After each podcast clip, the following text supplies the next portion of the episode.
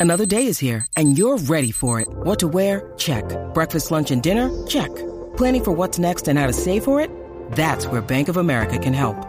For your financial to-dos, Bank of America has experts ready to help get you closer to your goals. Get started at one of our local financial centers or 24-7 in our mobile banking app. Find a location near you at bankofamerica.com slash talk to us. What would you like the power to do? Mobile banking requires downloading the app and is only available for select devices. Message and data rates may apply. Bank of America and a member FDIC. Hey, y'all, I'm Whitney Miller, and I'm on the Hollywood Raw podcast, and we talk about everything from music to relationships to crazy ayahuasca ceremonies. So make sure to check it out. Hey, everybody, it's Tony Robbins. Hey, guys, I'm Audrina Patridge. Hey, this is Adam Carolla. You're on the Hollywood Raw podcast. You're watching Hollywood Raw. You're listening to and watching Hollywood Raw. This is the Hollywood Raw podcast, hosted by entertainment veteran Dax Holt and street journalist Adam Glynn. The podcast humanizing Hollywood. From celebrities to media moguls, even paparazzi and bodyguards have come to break news, break their silence, or just have a great conversation on Hollywood Raw. If they're on Hollywood Raw, there's a reason. From page six to TMZ, Daily Mail, and People magazine, everyone is talking about the Hollywood Raw podcast with Dax Holt and Adam Glynn. Welcome to the Hollywood Raw podcast. My name is Adam Glynn. Uh, I am a uh, celebrity entertainment journalist based on the East Coast. On the West Coast is my friend Dax Holt, who's been doing this even longer than I have. How, Dax? How have you been doing this longer than I have and still haven't aged? Dude, I'm barely alive anymore, but I'm here. And I'm trying to still do it. Now that I've, it's you and I are cut from the same fabric here. We both have the love for entertainment in our blood. It's just in our genetics, and I don't know why we still love it, but we do. It It's- never gets old for me. It's a fun industry. It's like, in some people like obsessed with politics. This is my politics, where it's like the power, the all that stuff. It's just it's such a business. It's show business. I actually had a one time at a meeting with a very big person in the in the industry, and they said to me, "Listen, just remember, this is show business. Everyone thinks about the show." But there's a business behind it all, and the end of the day, we're trying to make money. So I always love hearing like the stories of the business, of the business of it. But I don't know. It's just one of those things for me. It always like stuck with me. Like I always remembered that useless information like about movies and TV shows and celebrities. I just like a lot of you guys. I probably grew up like I grew up with like Star magazine next to the toilet. So every time I was uh, you know, in the bathroom, I was reading a magazine, and I just all that useless information. I just kind of re, it just stuck with me. I don't know. I just I don't know why. It's like high school in a way. Does that make yeah. sense? No, it's like yeah, no, it's like the popular kids you talk about, and our celebrities are the the popular kids of the the high school of the world. And you know, I think today might be the first time we are having a country singer on. We haven't had any country singers on, right? We have not. Ah! Uh, Brooke Hogan, but not really. Uh, I mean, yes, she's Brooke Hogan's a country. Does she do? country? I guess Brooke Hogan's she does country. She does pop. She does country. But Whitney Miller's on the podcast today. Whitney is a uh, a country music artist who's like really starting to like blow up and do some things, and it's kind of exciting to see her. She's like a friend that we've hung out before, and um, But not only that, she she's got a really interesting life. Like she Oh, has yeah. gone from being Miss United States to then getting into like the kickboxing world and then transitioning into music. It's like she's not just like a pretty singer. She's got like some fascinating stuff in her background that I am like very interested to dive into. she's very cool. She's very fun. Uh, before we get into her, let's read some reviews. Dax, what do you got? All right, I got this one from LP26. Love, love, love. I recently had a baby, and this podcast gets me through the night. I came across you guys through Juicy Scoop, but have gone back and listened to all your episodes. Also, love the private Facebook group. Yes! Congrats on having a baby. Uh, congrats on being up all night, because that totally sucks. But it'll be worth it one day. Uh, no, and thank you for joining our private Facebook group. Um, so maybe now you're one of my best friends, too. Yeah, LAP26. Thank you so much, Dax. Let's do one more. All right, let me delete that one out so I don't reread it in two weeks. All right, and then this one comes from Emmy2179. It says Hollywood 101. First heard of you guys on Dumois and uh, knew I had to listen for more. Listeners get all the Hollywood gossip told by Dax and Adam, who have great banter. They make listening easy and entertaining. Keep it up. NY. Emmy two one seven nine. Emmy two one seven nine. Thank you so much again, guys. Leaving a review is the best thing to do to support us. Now on to today's podcast. Our guest today is a country music artist who is on the rise. She's fun, she's cool, she's awesome, and you're going to see why after this interview. Please welcome Whitney Miller. Whitney, thank you for coming on the podcast. It's uh, it's good to have you. Where are you right now? Are you in? Where are you? I am in Nashville, Tennessee. So, how do you like Nashville? Are you sick of all the bachelorette parties every weekend, or what's the vibe like in Nashville?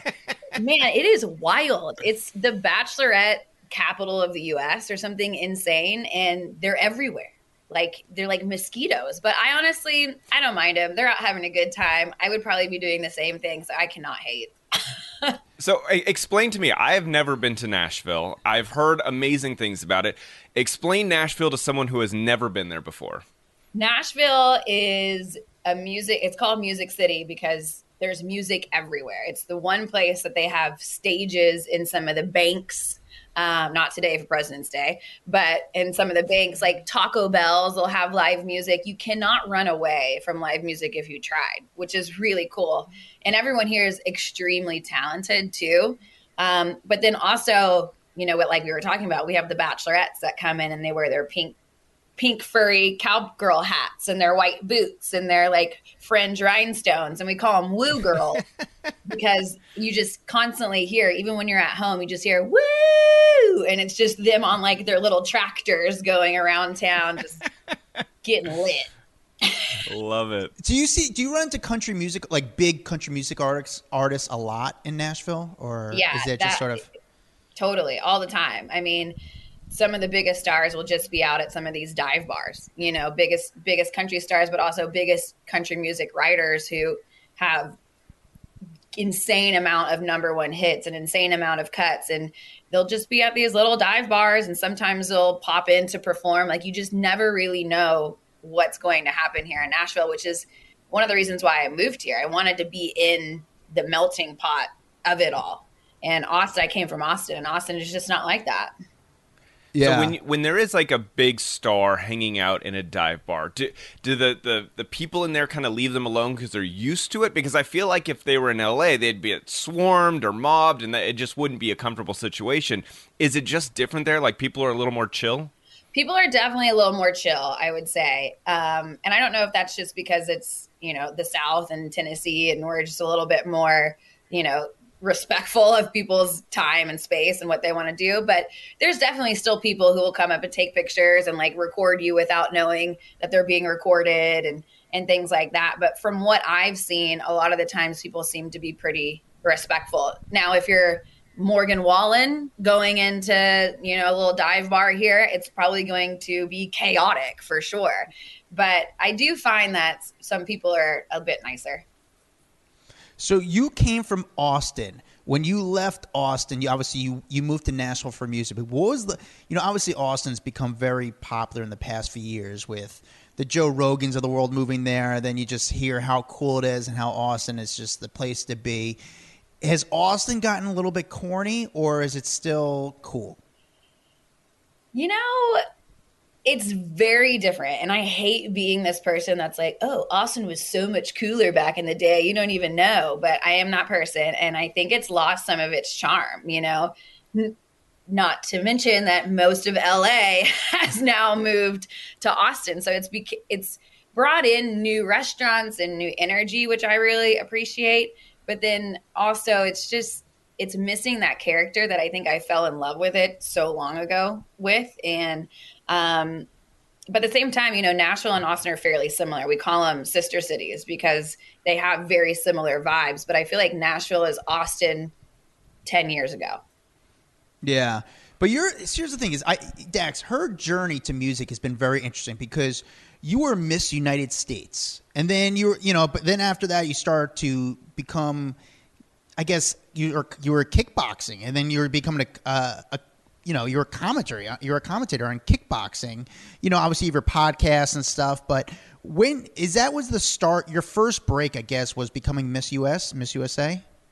Yeah, yeah, I would say so. Not into music, but it was just something that I wanted to do. I, I competed in Miss Texas prior to that, and I was a professional wake surfer at during that same time. So my life kind of just took a hard left, like in the best way. Um, and yeah, so I'd say I won Miss Texas and then went to Miss United States and, and won that. And from there, you know, I was able to gain a following and, and really find out kind of what I wanted to speak on and how I wanted to present myself and how I wanted to use my platform. And for me, it was really just about, you know, inspiring other people to do whatever the hell they wanted. Because, you know, as Miss United States, going into fighting was like the craziest Yeah. thing that I could possibly do. And no one really understood it, um, which is exactly what I wanted. So I kind of just kept that going and going. And do you look back on your time in pageants as a positive thing? Because I feel like I hear mixed reviews with people that have gone through it. Like, man, it was really tough, or no, this was a great experience. I learned so much of it. What was your experience? I wasn't in it for very long, right? So, I mean, lucky for me, I went one Miss Texas, one Miss United States. I'm done, right? So, I was only in it for uh, two years or a year and a half at that point. So, for me, I had a really good experience. Um, there's definitely always bad apples. There's always like weird situations. There's cattiness. There's competitiveness. But at the end of the day, we are competing with each other. And I think me having an athletic background, I took that same mindset into pageants. So I just didn't really let it faze me all that much. I do know I had to deal with some body insecurities because I'm I'm naturally very very fit. I've just always been that way. I can't I'm not going to have the supermodel body. I'm not going to, you know, be Yeah. super skin and uh, or thin and feminine in that way and that was something that was really pushed on me and I just don't have the ability to do that. So for a while So, it that- was challenging for me to like work through those insecurities, but then eventually I was just like, mm, whatever. Like clearly it worked, so I'm going to keep it. If if your child came to you and said, "Hey, I want to get into this," would you be down for that? Yeah.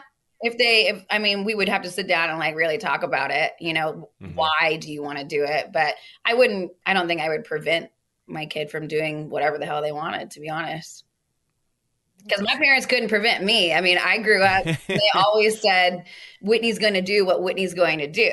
You know, it's like don't touch the hot stove, Whit, and I'm going to be like, let me just touch it to see how hot it is. You know, and that's just my mentality for life. Yeah. So Texas is uh, difficult, I guess, places for pageants. You know, it's one of the most. I know that because I just met someone who does pageants, and they said how competitive the pageant scene is. When you did it, so you just came into your first pageant and won. So I did one pageant when I was younger, like 15. That was like this big. Um, and then just realized it wasn't for me. So when I went into Miss Texas, I just realized, you know, I'm going to go solely as myself. I'm not going to try to be someone I'm not. And it was a little bit shocking for other people there who had been, you know, competing their entire lives. And I decided to do Miss Texas one week before the pageant. Um, and That's wild. yeah, I I had a friend call me and was like, "Hey, do you want to compete in Miss Texas?" And I immediately said no because I was competing in wake surfing. I was doing all these other things that was just way more my vibe. But as cliche as it sounds, you know, I just felt like I would regret it if I didn't do it. I don't know if it was that little voice I was like, "Give it a try," or it's just my competitive nature that's like, "Ooh, let me see how I can do this." And um, yeah, that next week I went down and just made a vow to myself that I'm going as Whitney, and that's it. I'm not going to try to be pageant Patty. Someone else can have that covered. I'm just going to be myself, and worked out. I, I got to think some of the other women were probably just looking at you like, "Are you kidding me?" This this woman walks in and starts just beating us all on her first pageant. Like that would, after all this work, I bet a lot of them have put in for so many years. you walk in and just dominate. What was what was the? I always think the questions can be really silly for like pageants. Like you know the, I don't know. How can you have world peace? Like, what was the one of the most interesting questions you were asked during a pageant?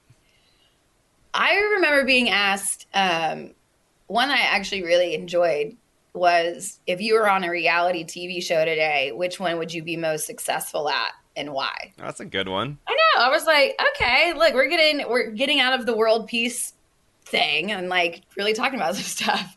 Um, and I said the Amazing Race only because my brother was on the Amazing Race and like he won it, and so I get all the inside scoop on that. Plus, me competing with people around the world and being able to travel and do all these crazy things sounds hella fun to me. Oh yeah, I, I was this close to being on it, and it looked like so much fun. Like just an incredible experience. Like I feel like The Amazing Race really is one of those shows that you will get a lot out of, and like to get to travel around the world nonstop.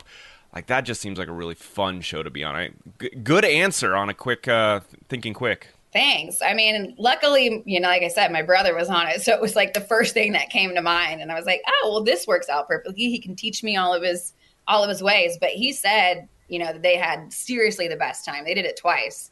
And from the first point that they did it to the second time was like, I think maybe like 15 years in between, uh, something like that. And um, this show has changed so drastically the way that they run it and how long it is. And it was just interesting to see the, the compare, compare the two times. Did did he complain at all about them not giving them a lot of food? Because some of the people I talked to said that food was like kind of weak, and then they wouldn't get a lot of it, and so they were hungry a lot of the times, and that would cause a little more like you know ner people getting upset or angry, but it would cause drama on the show and it make it a little more interesting. Did you hear anything like that? So wait, I don't you, remember the food thing. All right, so wait, you win Miss USA how does your life change? Does every kind of agent or manager reach out to you saying, "Hey, I want to represent you. Hey, I want to send you out for stuff"? Like, what happens then? Basically, you're just kind of owned by the organization. You're then employed by the organization, and so you're told where to go and what to do and what events you have coming up and what photo shoots you have coming up and they basically source you know endorsements and commercials and all of that. So yeah, it was basically just a year of being employed under the organization, and um, I had a job at the time, and I just didn't have time to do both, and so I just was solely focused on Miss United States for that entire year. But like, what? I guess the the question is like. Did people start just coming out of the woodworks to, I guess, work with you or work, you know, try to get you to do jobs with them because I feel like when you get such a big platform like winning a title like that, I got to imagine everyone's wanting to do something with you.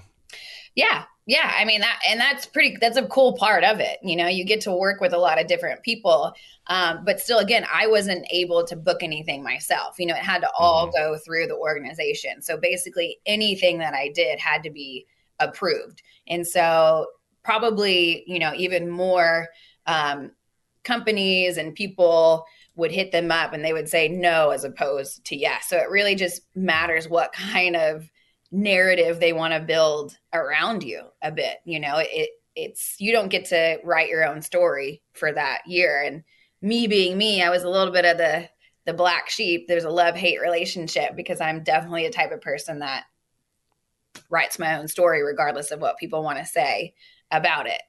so there is definitely some tug and pull, but overall, I look back with like very positive, positive, you know, thoughts about it all.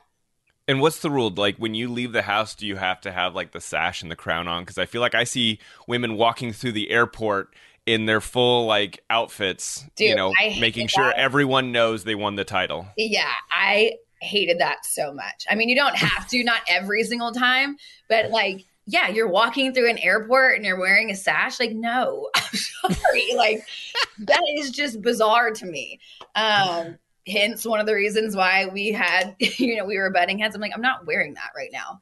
Um, but yeah, a lot of the times you just had to walk around and, and wear it. Like it was a part of your daily, you know, backpack or something. But is that is that so that they can like people are going to come up and talk to you and take pictures? It's like a good kind of marketing campaign at the same time. Yeah, yeah, exactly. So they're like, look, here's Miss United States. This is what she's doing, and she's just living her life, and people will walk by and like, you know, a lot of people don't even watch pageants. You know what I mean? So they don't really know. They don't even know what Miss United States is, but they have this the title. And so if you see somebody walking around with Miss United States, all of a sudden you're drawn to that because that's like what our society is, right? What what was the weirdest place you've ever been asked for a photo? Oh God. I have I don't know. I don't think Because I got to imagine, you like, you're coming out of the stall wearing a crown, and someone's gonna be like, "Hey, can we get a quick photo?" And you're like, "Not right now." I wash my hands, please. They, there's definitely been bathroom photos for sure. Um, but I feel like that's not too weird for girls, right? Let's take a bathroom True. selfie. Um, that is, I guess it's different. I've been asked for a photo in the bathroom, and I I did not enjoy it. Yeah. So, but I guess it's different for women. yeah, exactly. We we make all kinds of friends in the bathroom, you know. So it wasn't that weird to me. And now if you open the stall door, I would be like, "This is trippy." Okay.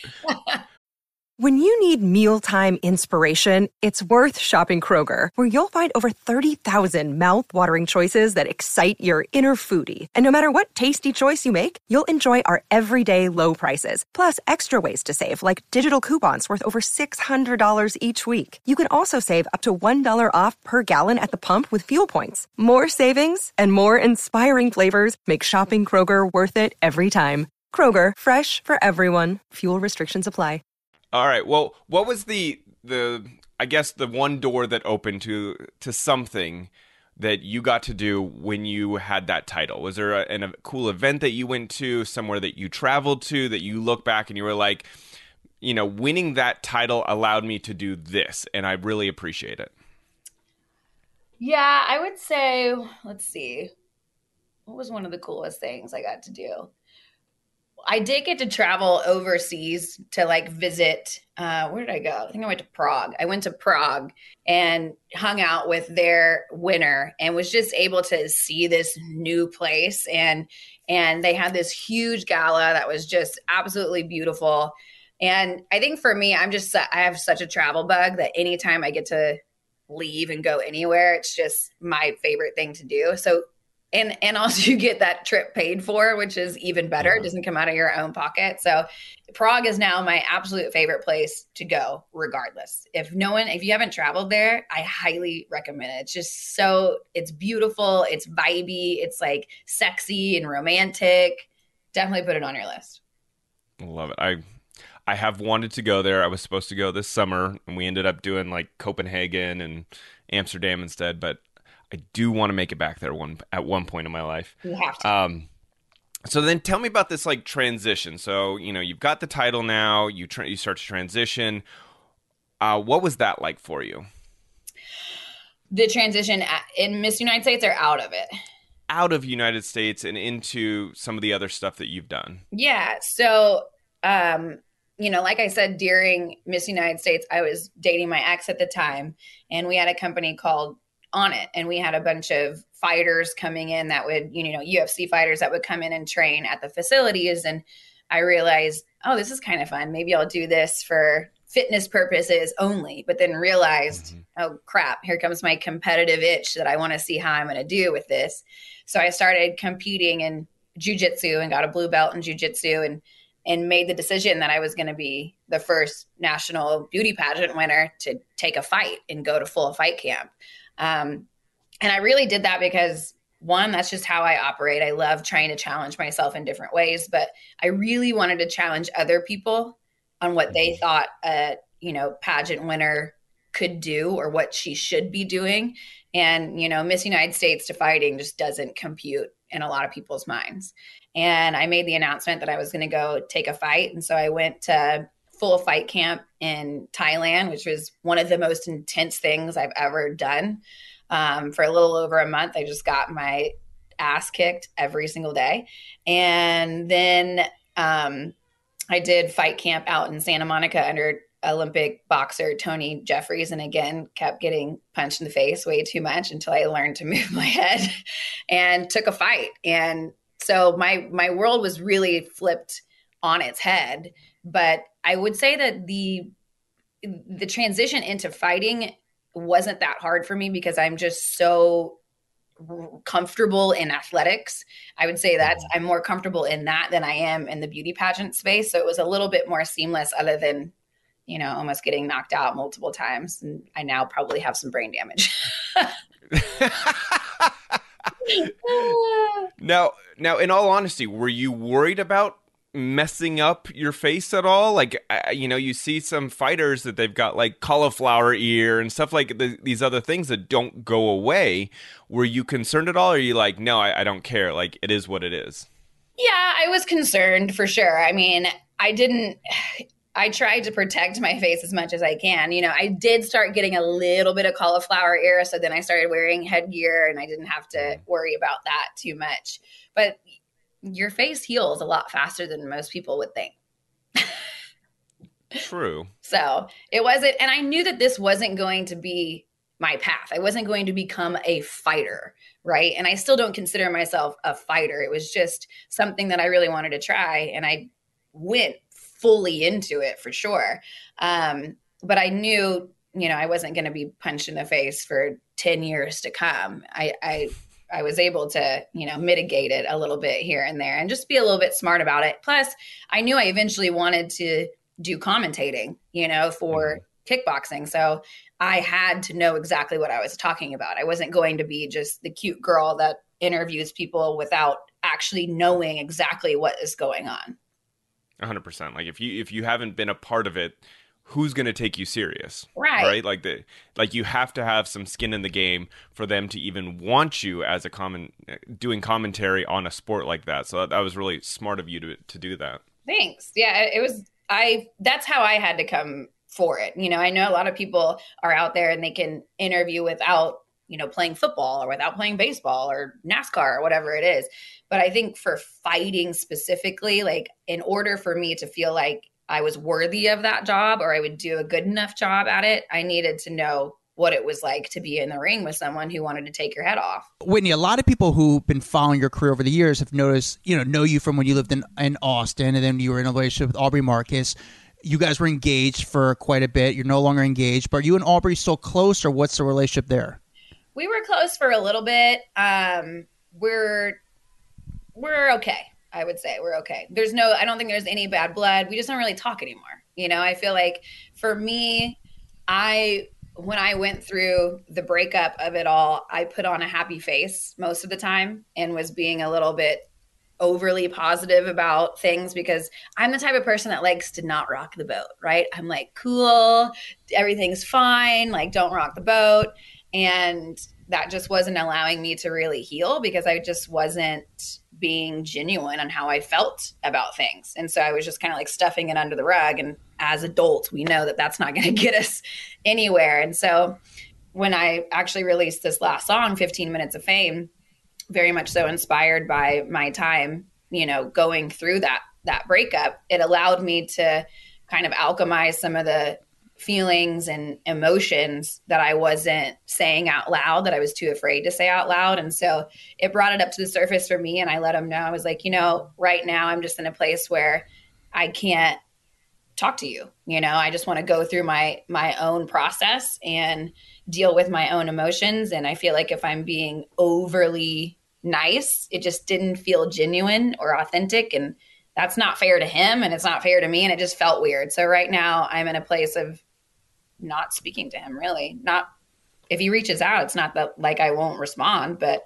it's just we're not homies i guess you could say No, yeah, I, no, it's. I mean, that's it's just life. Again, the of the day, you know, you're just in two different places, and it's life. I, during that time, you guys were also, and again, correct me if I'm wrong, like in an open relationship. In uh, is that something that you are you are you still in a relationship, and is that what you still kind of do today, or what's your vibe like? no no no i am in a relationship um with he could not be more opposite than aubrey like to the extreme which is hilarious. And to me that feels really good right now. Like i do see you know i've worked with a lot of couples. I know people who are in open relationships that it really works for them. For me and aubrey it worked for a while but it's just so much work you know and like that's just not where i feel that safe. I, and for me like comfort and stability in a relationship is the utmost of importance and being in an open relationship it de- at least ours did not have that you know very stable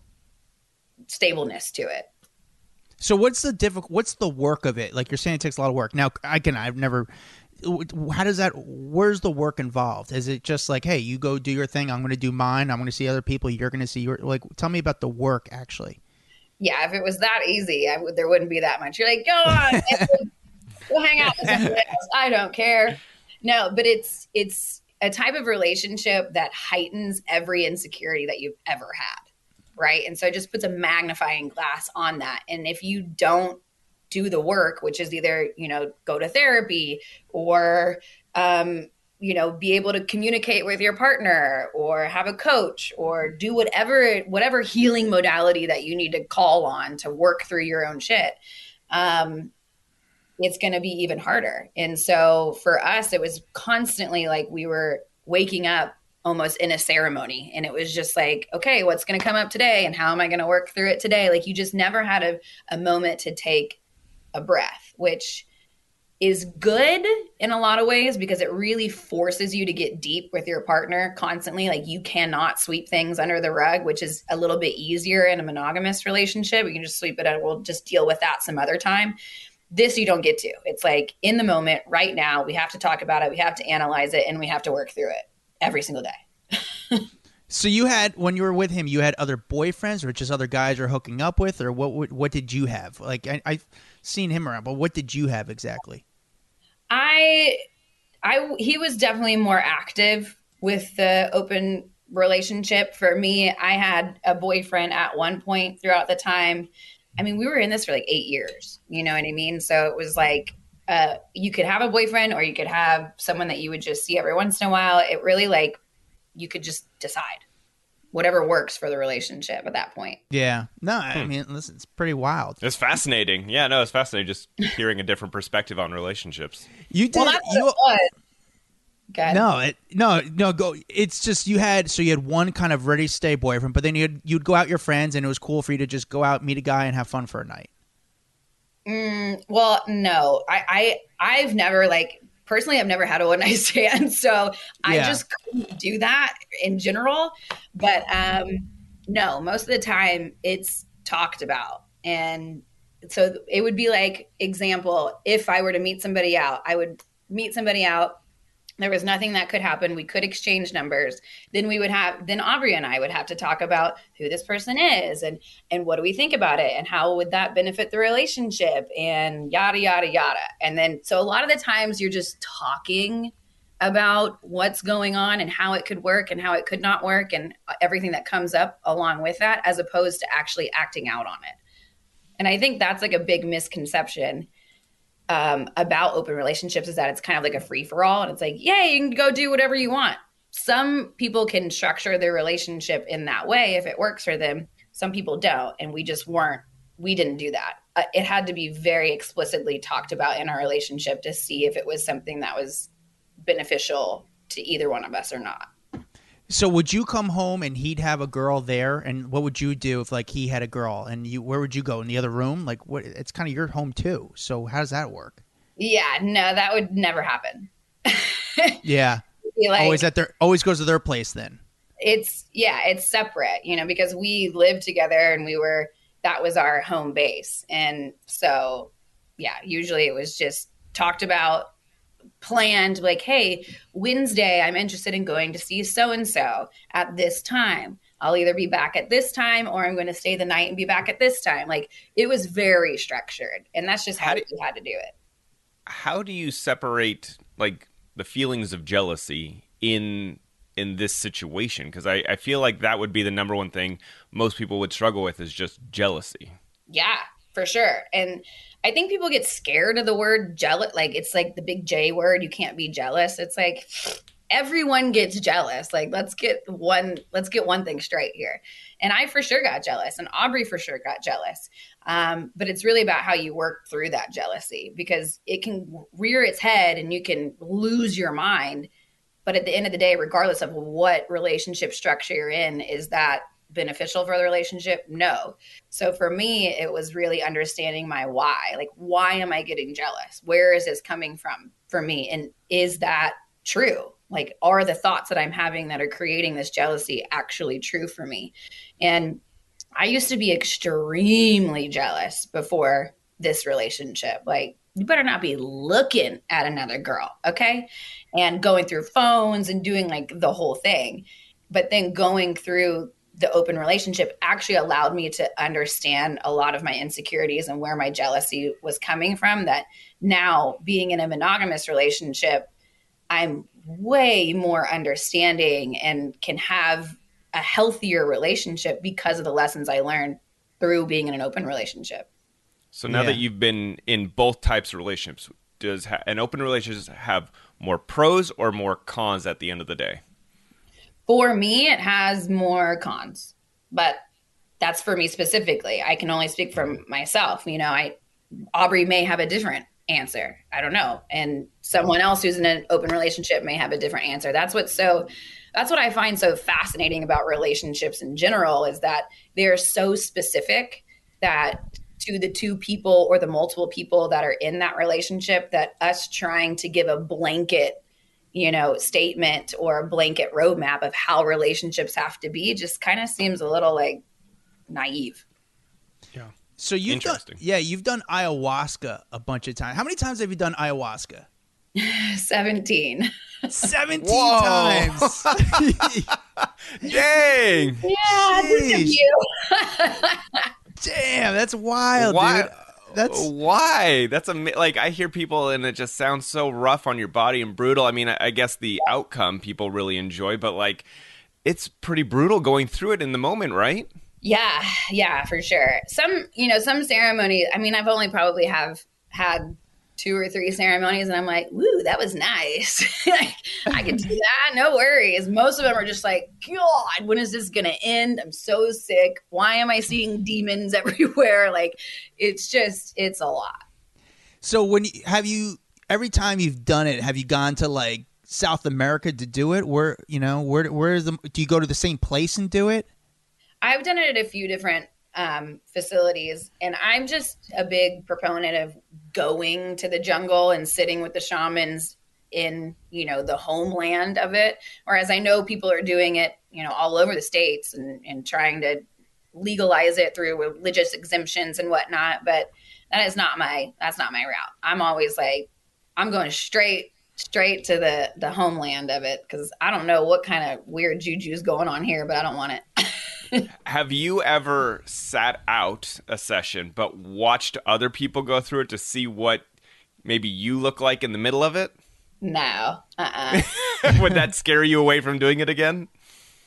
you know what? No, because well, so there's been a couple of ceremonies. Like sometimes you'll drink a cup of ayahuasca and really not feel much. The next night you can drink the same ama- amount and be just blasted off to the cosmos. So there's definitely been ceremonies where I've sat there fairly sober, you know, because you can he- you're aware of what's going on around you. You know, you can hear um, people throwing up, you can hear people crying, you can hear people screaming and things like that. So there's definitely like you can definitely understand what's going on around you, and sometimes it gets chaotic. What What does ayahuasca taste like? Yeah. I ugh, it makes me nauseous just thinking about it. Like I absolutely hate the way ugh, I can't. I it's like gross, and it's usually thick, and it's really bitter, and it's like dirty, and it makes like earthy. oh, like earthy, but like bitterly earthy, like something that you've never tasted before. Sometimes I'll have like a really nasty, strong coffee Yeah. and it reminds me of ayahuasca. But like, imagine the most disgusting, thick coffee that's been like sitting out for a long time and you just chug it. Like nothing sounds appealing about doing ayahuasca. Like the taste of it, me just throwing up in front of random strangers, like nothing sounds fun. yeah, I mean, I wouldn't, I wouldn't say, Why- like, "Woo, let's go do ayahuasca together. It's going to be a great Sunday fun day." You know, no. So what what is the benefit at the end of the day after you I mean you've done it 18 times so clearly there is a benefit. What is that benefit?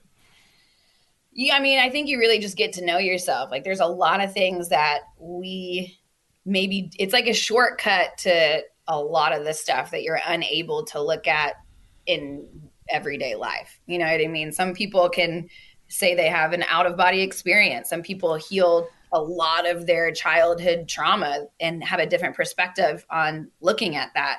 So basically, it can just be extremely healing. I mean, they say it's like 20 years of therapy in a few hours. Oh, gotcha. Jeez. So when but when you do it in wherever you go, South America, do you do you feel safe? Like if something were to go wrong, do you feel like the shaman knows what they, they like they'd be able to help you?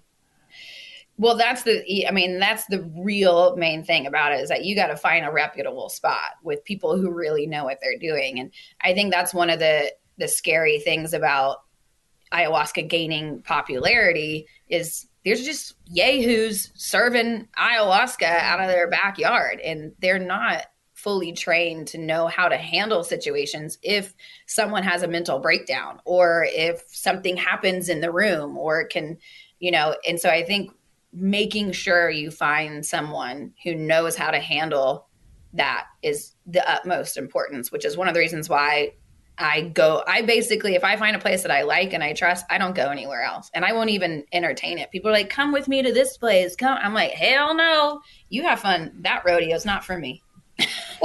if if you could equate being on ayahuasca to something else, like it's being super drunk or being on shrooms or what what could you equate it to for someone that has never obviously done it but is curious about the feeling? Take every drug that you've done at the very same time including booze and times it by 50 and sit there in it for at least 8 hours are you are you in the middle of it are you like I can't wait for this to go away because I I feel like that's sometimes like when you're super drunk and you're just like, I can't wait for this to not be the feeling anymore. Is it like that, or you're just going with the flow? Well, it depends. If you're having like, you know, for me, a lot of the times I'll drink it and it'll start to come on, and it comes on kind of, at least for me in a little bit of waves, like kind of slow, and immediately I'm regretting it. Immediately I'm like, what? Why am I doing this again? Here you are sitting in the jungle drinking this weird brew. But then, you know, throughout it, there are points where you just hope to God it ends at any moment. And other times it can be a really positive experience that feels really nice. So you're just kind of floating and you don't really, it doesn't matter. So it, it just depends on what comes up for you in that specific ceremony. That's so fascinating. So when you do when you do ayahuasca, well, actually, when you did ayahuasca, is that when you had the breakthrough saying, "I'm going to get into country music"? Was it from one of those journeys? A little bit, yeah. I, uh, I mean, I've always wanted to sing my entire life, and um, but when I was younger, I had someone really close to me when I was ten tell me that I couldn't sing, and you know, me being a ten year old and someone you really care about telling you that, I just completely shut down.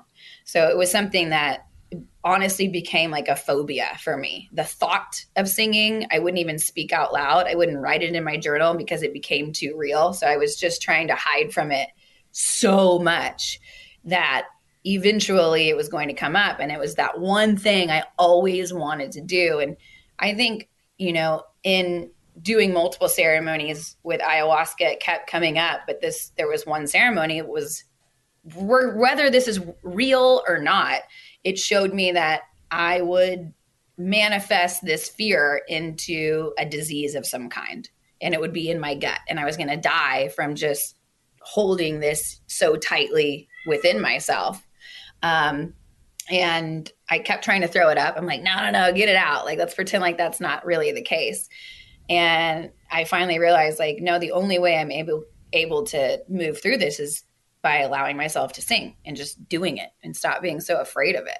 So that next day, I walked into our sharing circle of 25 people and sang for the first time in front of everybody, and everyone's just, you know, in tears, and it became this whole thing. But even after that, I was still so terrified to do it and to sing in front of people because I felt like I was just going to be judged and people wouldn't love me and became this whole thing. It was so dramatic. And um, finally hired a vocal coach just to help me flex that muscle of singing in front of somebody. And I would have to take like a beta blocker, you know, that blocks adrenaline just to go into my vocal lessons with my coach, um, just to get through it because I was that terrified. And finally, it's just kind of helped open myself up and, and use it. And he asked me to come sing in the studio for him. And the owner of the studio was there, Matt Noveskey uh, from Blue October. And he was like, Look, I don't I'm not looking at taking on any artists, but there's something here if you want to if you want to do this, you just have to say yes. And that's been my my motto through this entire thing at this point is just just say yes and then figure out how you're going to deal with the consequences after and how you're going to work through the fear afterwards and ever since that moment that's what I've been doing and that was um 2020 that was during you know height of covid and started working on it started writing recording and now I moved to Nashville, you know, CMT.com premiered my first music video. People just premiered my second single and like we're going for it. There are no breaks. So that that person that said you couldn't sing, is that person still in your life all these years later? Mm-hmm. They, and... they have no idea. And for me, I've thought about this. I don't think it's necessary for me to tell them because I think it would cause them more pain than anything. And I'm in such a place now that I'm doing the one thing I've always wanted to be doing. And I think I had to go through that process and and hold myself back all of those years to have the tenacity and the resilience and the strength to just go balls to the wall. So yeah. we wanted to surprise you though. That person is oh, yeah. here. Please welcome Oh no, I'm just kidding. Ah, uh, that'd be really. they just came out like, oh my god, this is why you brought me on the show. Like, what are you doing? Like, Doctor Phil. so let me ask you this: You're like you're still very so young in your career, your music career, but you're actually doing really really well, which is amazing. It's really cool, exciting to see how you know quick your career is blowing up at so you know, as you're still like learning stuff, you're still trying to get better at the guitar, you're still trying to learn more about your own, you know, personal songwriting and ability and voice. Why do some people, in your opinion, why do some people make it and some people don't? Like we see, you know, some maybe especially in Nashville, you see some of the most talented music artists and no one ever heard of them. But then there's some other person that's really kind of blowing up. What's the difference between those people and the other ones? Like, why? What have you noticed about the business or the people? You know, the music business, I always say, is like gambling. Like you're gambling. You don't know what's going to work and what's not going to work. And um, I think one, you have to be in it for yourself because you're going to hear a lot of yeses from people like, oh, you're a star. And you just have to take it with a grain of salt. But you're also going to hear a lot of no's and you have to take that with a grain of salt. And so I think if, as long as you're in it for yourself and like, I really enjoy doing this and I'm happy doing this, it doesn't it kind of lessens the the external validation or you know external hate that you can get from a lot of people so you know at the end of the day i really think you just have to understand that a lot of luck goes into into music and you just don't know what's going to hit and what's not going to hit so you just got to do it for yourself i was uh, I was thinking about that moment that I saw you had a big old billboard and you're posing out next. To, was that your first billboard? Yeah, it was my first billboard. I couldn't believe it. That is really cool. That has got to be a very cool moment. Walk me through when you pulled up to see the billboard. What is that like? Well, so when I moved here a year ago, I had my best friend actually moved here with me, which has been great having like a piece of home here with me. And I had, and she's a graphic designer, an amazing graphic designer, but I had her Photoshop me on that sign. And I was like, I am manifesting this. I am going to be on that damn sign. And it's called the Nashville sign. It's like one of the most, the biggest signs in Nashville that everybody knows about. And so when I heard we were going to be on the Nashville sign, I just about passed out and peed my pants all at the same time. and, but so you know that it's going to happen. They let you know. And so you get to go out there and it's just, it's like you don't know when it's going to pop up so you're waiting and you're waiting i kept saying it was like roulette and i was like oh i just hit black 15 you know because we every time it would come up people we would just lose our minds like ah! it was just so cool and i was even you know i go through this experience i feel like i'm the like star eyes emoji like every day there's some days that just totally suck and i feel like i'm terrible and i'm i shouldn't be doing this and all of those you know doubt spirals of death that I tend to put myself in every once in a while. But this morning I was walking um, to go get my coffee and I was just walking back and I was just looking around thinking, holy hell, like I live in Nashville. I was just on a billboard last week. Like I'm making music. If I could tell myself, my younger self, like even two and a half years ago, like this is what your life is going to look like, I don't think she would believe it. And I think like you just have to have so much awe and gratitude for what's happening around you. Like even the smallest thing, it sounds so cliche, but it, it changes the game. Like it really just changes the game. And that's what keeps me keeps me going and keeps me encouraged, particularly on the days that I feel like I suck and I don't deserve any of this. With all that uh, positive energy, you know, I got to think uh, about another country artist. Has Chase Rice? I know you just did a show with him. You just did some gig together at Super Bowl. Has he hit on you yet? no, well, we had um, a friend of ours tried to hook us up like way back in the day, but no, me and Chase are homies. That's it. Was your was your friend a very big person, very successful business person? No. Okay, because I, I, had someone else who uh, tried to so, someone else who I know who's a successful business person tried to hook someone else up with Chase Rice. But I've been heard, I've been told that this guy Chase Rice is like the Coxman of Nashville. Like this guy gets around. Uh, like that's. A, I was like, man, they're like, yeah, this guy like he's good. He's like he's just he's not like the he's a very successful music artist, but he's not yeah. like the the Blake Shelton vibe yet. But he, I mean, people know who he is. He's very talented, but like people come to Nashville and they see him, and then he's just like he's their he's their star for the night. yeah, I mean, he like he loves to venture out, loves to have a good time. He's always, I mean Chase is just like a fun dude. You know what I mean? Like for me, I would prefer to just be his friend. Such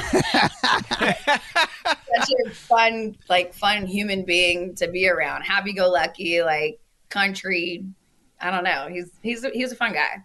How political is the music industry? When I mean political, I mean not like you know red or blue, whatever. I'm saying like just like the politics in the business make a difference? Like for you, are they saying, okay, we need to say we need your vibe. Like we don't want you to grow your hair long. We want you to be short hair. You know, obviously I've known you since you have a short hair, but we want you to keep that short hair vibe because it's much different. Like the politics in the business.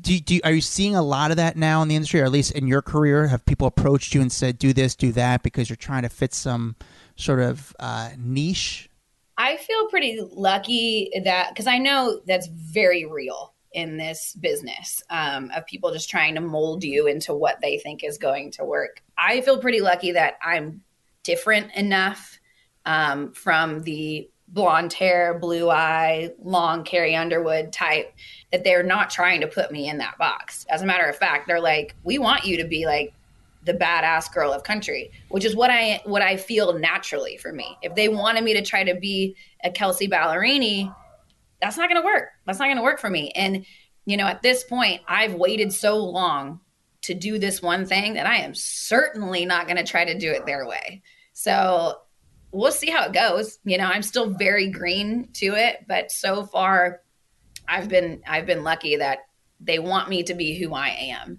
Um, and I like that. That's awesome. How, by the way, how was how was the Super Bowl? How was going to Arizona? The parties. I saw you holding the Lombardi Trophy. Like, how did that all go, come down?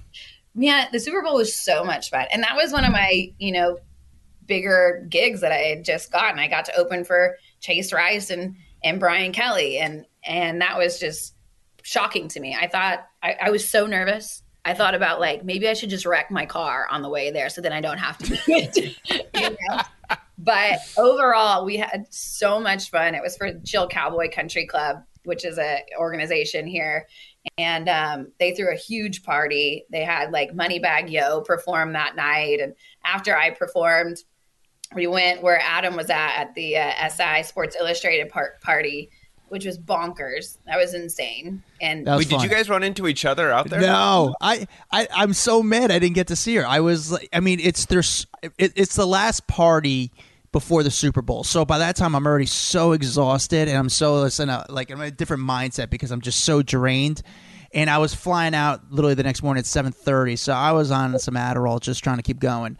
But I, uh, it, and also where where we were, it was also so dark. Like I remember, like I don't know if it's just me getting older, but like I need a lantern to walk around a party. Just like hold a lantern and just get around because I could. I was like bumping into people, dude. It's so bad. Like I'm like literally walking around with a lighter, just trying to see if I could find people. Excuse me, excuse me, yeah. I can't see but there was a there was a lot of people. Actually, I like I said last week at my table, there was a Guy Fieri and uh, Dave Portnoy was at my table, and I I didn't see. I saw her at another party the night before, but there's one person who it was the star of Super Bowl weekend, the one where everyone just wanted to see her, get a photo with her, just get a glimpse of her, was this girl, social media star Alix Earle, which again, she's very pretty, but I she so there's a lot of people there. Like everyone looked like Alix Earle in some way Yeah. there. Dude, who did you see at the party? Anyone cool? Like just hanging out besides the performers? Yeah. Um, yeah, we were. I was trying to. Alex Rodriguez was there. Yeah, yeah. So we- yes, I was. I was. Wait, were you on the floor? Yeah. I was too. I was right next to A Rod. So he was like right next. The So Chainsmokers are on, and I, I didn't even notice him. The funniest part is, uh, sorry, I'm just taking over. Uh, Dax, when A Rod's there, he's watching with his girlfriend and her friend. They're watching the Chainsmokers, and the Chainsmokers are performing like 15 feet in front of him. Right next to A Rod, facing A Rod, just like this, just looking at him, is his bodyguard. And it's like the oddest thing for A Rod just sit there and try to dance with this like huge black guy just facing him next to him, just standing next to him, just it's it's just an odd and it stands out because every person brings a bodyguard. It's like the ultimate flex. But uh, so you saw A Rod. Who else do you see with? Yeah. I mean, I'm friends with like my friend Danny Amendola was there with his Yeah, I saw him. girlfriend. Yeah, yeah, yeah. Julian Edelman, like, and I know all of them. You know, uh, who else? Baker Mayfield, and so we're all friends. So like, seeing them wasn't super crazy to me. you know what I mean? But yeah, I was right next to them on the floor. Um, and then we had another table up and about. But being on the floor during the Chainsmokers, I thought my eyeballs were going to vibrate out of my head. It was so loud. Did you Yeah. feel that? like it was just like it was crazy? You know what? My voice goes. I lose my voice every Super Bowl weekend because it's just trying to talk over all that noise. Where by the end of the week, I'm just I can't even talk. I'm whispering wherever I go because. It, yeah, hearing the Chainsmokers perform and the the Chainsmokers, they were fun. They milked it. Machine Gun Kelly was great. I gotta tell you, Machine Gun Kelly, like he, like the crowd really wasn't getting into it, but like he he moves around, like he's fun, like he's he's it's a fun show. You weren't into it. No, I love when people move around. Like I want you to be animated as hell on stage, but for some reason I just couldn't. I don't know what it was. the crowd wasn't into it and i felt like he knew it like the crowd's like sitting there talking as he's performing and then he started to climb like a ladder and stuff that climb like the set and and try to get people into it i guess but that was the night where it was the last time we saw him when i guess he was going through through, through some stuff with uh, megan fox um, Yeah. Now, what's next for you? Obviously, in your career is starting to blow up. Now that people see that, hey, you're on a billboard. Hey, you just performed at the Super Bowl. Hey, I'm smart, starting to make my, I'm starting to become a name in the Nashville scene. What is your emails? What is your DMs? What is are, are people starting to reach out to you, and how do you kind of manage all that and say, okay, this is the right direction, or this person's not a person I should deal with? Yeah, I mean it's it's definitely gaining steam, which is super exciting for me. And um, I have a team that helps me kind of decipher who we like and who fits, you know, with me and who doesn't. And really, for me, it's I'm a vibes person. If I like you, I will sit down and and you know entertain a conversation and kind of like see what that makes sense. But if I have like a weird vibe on someone, I just don't. I just don't deal with Let- it. It's just let me ask you- I want to ask this question, and and I, I know it sounds really weird, but uh, like I I think people are just very curious, and just the general public are curious.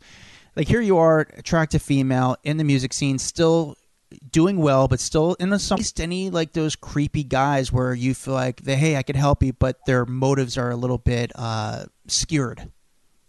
They're just yeah, Yeah.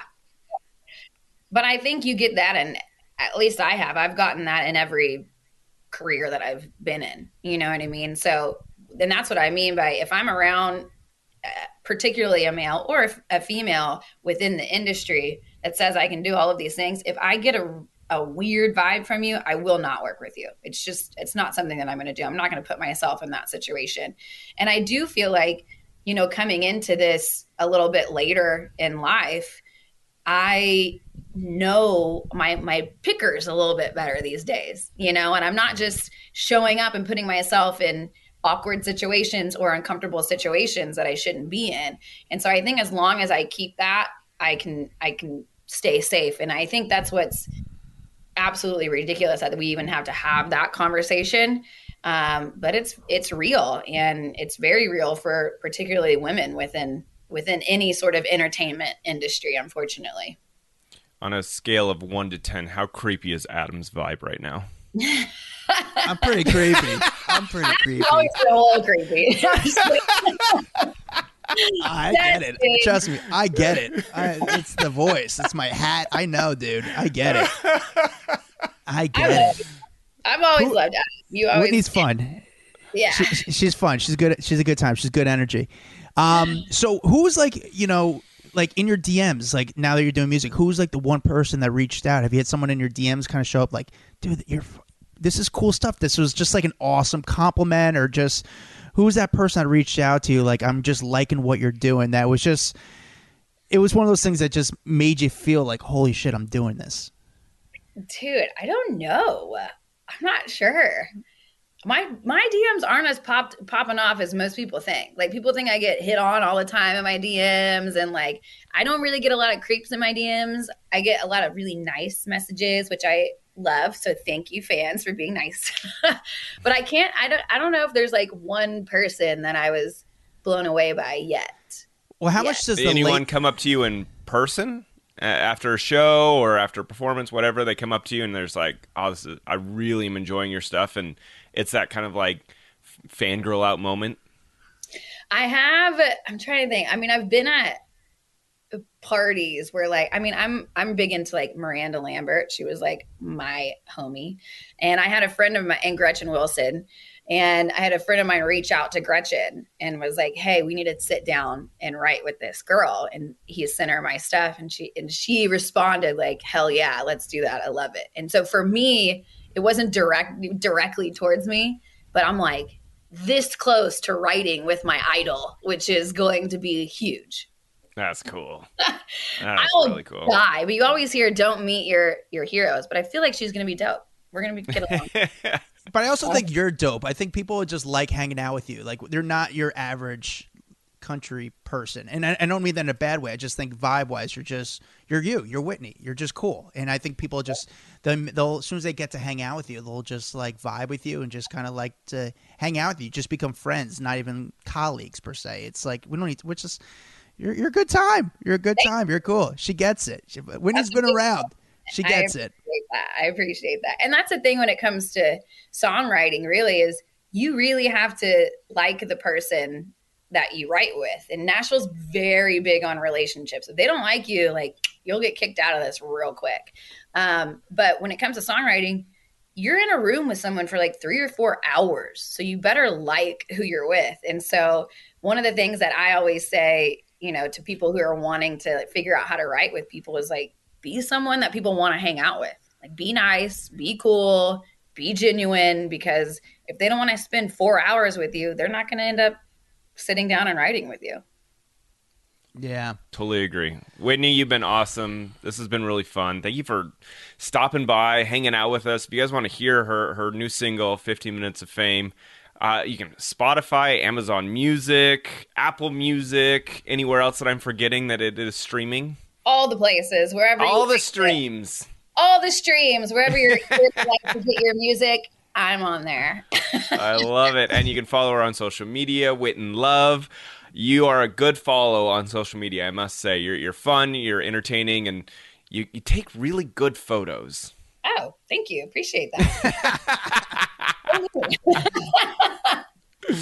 Uh, no, this has been fun. Thank you for stopping by. Thank you for uh, uh, just chatting for it with us for an hour and uh, hearing all your adventures of coming up in this world. I love it. yeah, thank you guys so much for having me. It was a lot of fun. We talked about everything. Whitney's awesome. We Whitney's great. Yo, me and Whitney, we um we went to a conference together. We met, and she was just we just had vibed really well. She was just a lot of fun, good energy. Like we're just like one of those people just to like I don't know, it's like good mood, good energy, and we have fun. You know what I like about having her on is that I feel like she's one of those people that are going to keep blowing up. And then we're going to have like one of those like big stars on our podcast from years ago be like, hey, we had Whitney Miller on. You know what I'm saying? Like get them, get them as they're going up in their trajectory. Yeah, she's really been blowing up lately, so it's cool to have her, and it's also kind of cool to hear like their life now from like the creepy guys you deal with in the music industry, which she was very open on to. You know, I respect her talking about how she used to be in an open relationship. You know, like it's one of those things where, you know, eventually one day she's gonna have some huge publicist saying don't talk about this stuff but it was a phase in her life when she was in an open relationship and the guy she was with is a guy named aubrey marcus who's like the mayor of austin he was the creator and owner of Onnit which is a big fitness brand and has created this huge community fitness community down in, in austin texas and she was engaged to him for quite some bit and she was like the the princess the queen of austin and then she they broke up and she said i'm gonna get out of town and now she started her music career and it's like now she here she is like about to go on tour coming up with big music and like she's on the peak of like it, it, like it's starting to happen which is kind of fun but she's very cool and open. So thank you uh, for Whitney for coming on the podcast. Make sure you guys check out her music. Uh, follow us on TikTok, Instagram, Facebook. We're on it all. We have this private Facebook group called Off the Record, which I highly suggest you guys should join it. Um, it's been uh, so much fun just kind of keep up with you guys, and everyone's like, it's just like a really cool group, right, Dax? It's awesome. I, I the amount of things that I even learn from our listeners in the podcast group, I, I love it. It's like I'll get in the morning and they're dropping links to stories that are breaking before I've even seen it, or uh, they also just call us out on our shit, which I kind of appreciate. You know what I'm saying? Like you say something and you go in there and they're like, I didn't like that you said this, but I appreciate, you know, and I, I feel that it keeps me honest or like makes me rethink about something that I've said, or maybe I'll say it different next time. So I don't know. I love our podcast group. I like that. I feel like they're our friends. Yes. Uh, follow me at Adam Glynn, G L Y N. Follow Dax Holt at Dax Holt. We'll see you guys next time. See ya. Bye. a Huda Media Production.